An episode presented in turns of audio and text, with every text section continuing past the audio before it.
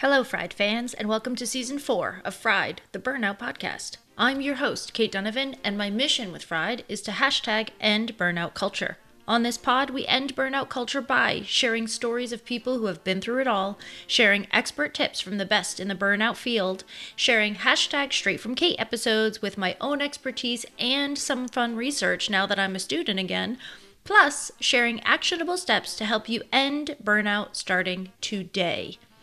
If you're feeling burnt out right now and you need personalized guidance, you can book a free breakthrough burnout call with me.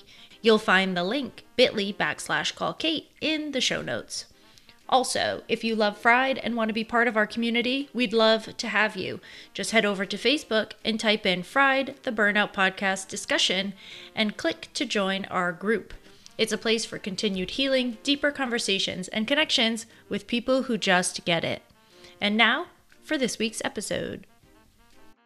Hello, Fried fans! It's Kate Donovan here, the host of Fried, the Burnout Podcast, and we are going to talk about resilience today, people. Resilience!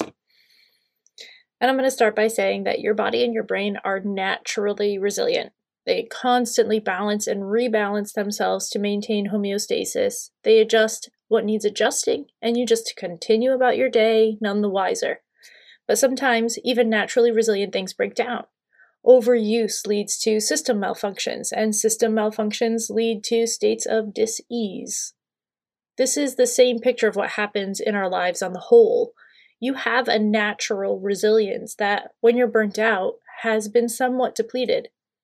And I say somewhat because if it was completely depleted, you would not still be with us. So don't fear, your resilience is not completely gone. The stretch you can manage and the bounce back is lessened. Your bandwidth might be narrower. Your bounce back ability isn't as high as it used to be. But how do we increase resilience? How do we work on this? Can we work on this? Isn't it just something you're born with or not? In order to figure out how to increase our resilience, we first need to know what it is. And right away, we hit a wall. The truth is, science doesn't really know exactly what makes one person come to a difficult situation and move through it with relative ease and grace, while another person struggles and breaks down. Even the very definitions of resilience are a little messy and confusing. A quick Google search gets you these two definitions. Number one, the capacity to recover quickly from difficulties, or toughness. And number two, the ability of a substance or an object to spring back into shape, or elasticity. So, which is it? Toughness or elasticity? Is it tough elasticity or elastic toughness? Does it mean strength or flexibility or both? My guess is that it means both. In my book, The Bounce Backability Factor, there are 4 factors that lead to being bounce backable, and they are resilience, grit, trust, and surrender. There's both a toughness and a softness, a leaning in for help and asking, and an ability to move through.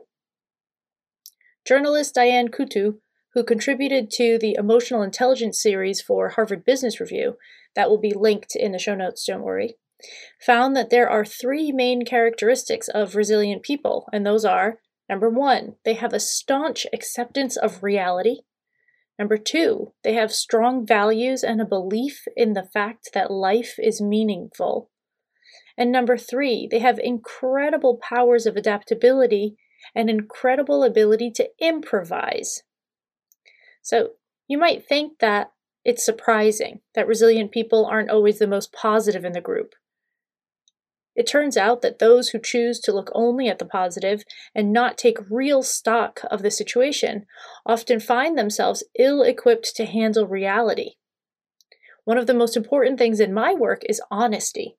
It's really difficult to be honest with yourself when you've been alive at least a few decades. Every decision that you've made has been justified 100 times over, and you've started to believe the stories that you tell yourself. This is one of my favorite things about coaching, finding people's truths and allowing them space to recognize those truths and accept those truths. I didn't realize that all this time that by doing this, I was helping people to expand their capacity for resilience by helping them accept the truths of themselves and the truth of their reality. I just knew it felt good, felt relieving, and helped people feel seen, heard, and validated, and often led to change that was unexpected. So the next thing on the list is strong values and believing in the fact that life is meaningful. And when you're burnt out, hearing that believing life is meaningful leads to more resilience might feel a little overwhelming and a little bit out of reach. But this is where the living according to your core values exercise that's available on my website is useful. It is incredibly difficult to have a meaningful life if you aren't aware of what your true values are. This, in my book, is one of the main reasons we burn out, because we've adopted the values of our cultures and families without stopping to ask if they really suit us. Knowing your values and guiding your life by them creates feelings of meaningfulness, naturally.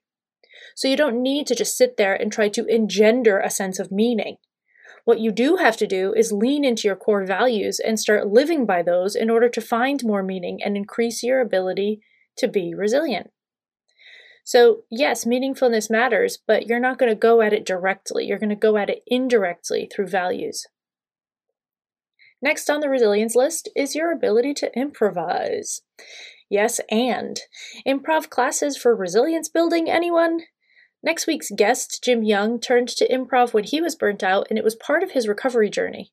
I loved that so much during our conversation, and now I love it all over again because I'm learning that your ability to improvise can be built upon and matters to your overall resilience levels. You can become more agile by practicing. And because so many of us that have experienced burnout have forgotten what it feels like to have fun, I'm looking at you. I think improv classes are a great way to reintroduce fun, play, vulnerability, and increase your resilience all at the same time. So now I feel like I need to find an improv studio that wants to support the podcast. Are there any improv studios online that anybody knows about that you can send to me that I can send people to? I mean, it's hard to find one for every city, but maybe there's some stuff happening online that would be helpful. If you know something or have something, please send it my way and I will share it with the audience. In addition to these characteristics, Diane Coutou uncovers one behavior that increases resilience, and this one is really going to hit you in the gut. All of the characteristics we talked about today can be built, which means your resilience can increase. And this behavior, well, it's as easy as posing a question. Are you ready for this? The one behavior that is related to high resilience is asking for help. Yes, I said asking for help. This absolutely threw me for a loop when I learned it because my view of resilience was so individualized. But being resilient is being adaptable and resourceful. If you aren't using all of the resources at your disposal, you're simply choosing to make life more difficult and decreasing your own resilience. I'm going to say that again in a different way. Standing alone because you think it makes you stronger weakens your resilience. Again, for the people in the back. Standing alone because you think it makes you stronger weakens your resilience. Asking for help means that you're tapping into all of your available resources, which means that a solution is more likely to appear and that solution is more likely to be easier to implement. On that note, I'm off to hire a virtual assistant. Just kidding. Or maybe not. It might be time for a virtual assistant. That might be true. So asking for help, practicing asking for help and learning how to ask for help will make you a more resilient person. When you are a more resilient person, you are less likely to be burnt out. When your resilience increases, your burnout decreases. So if you know that it's time for you to ask for help, then we should get on a call. We all know that 2020 was a shit show, and maybe you had higher hopes for 2021. But you're still in the same place you were a year ago, and you just need a change to happen as soon as possible. I totally get it. It took me years to make a decision to heal from my burnout. But in order to do so, I did have to ask for help.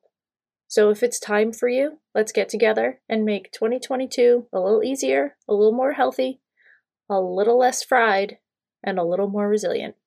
You'll find the link to book your call in the show notes. Until next time.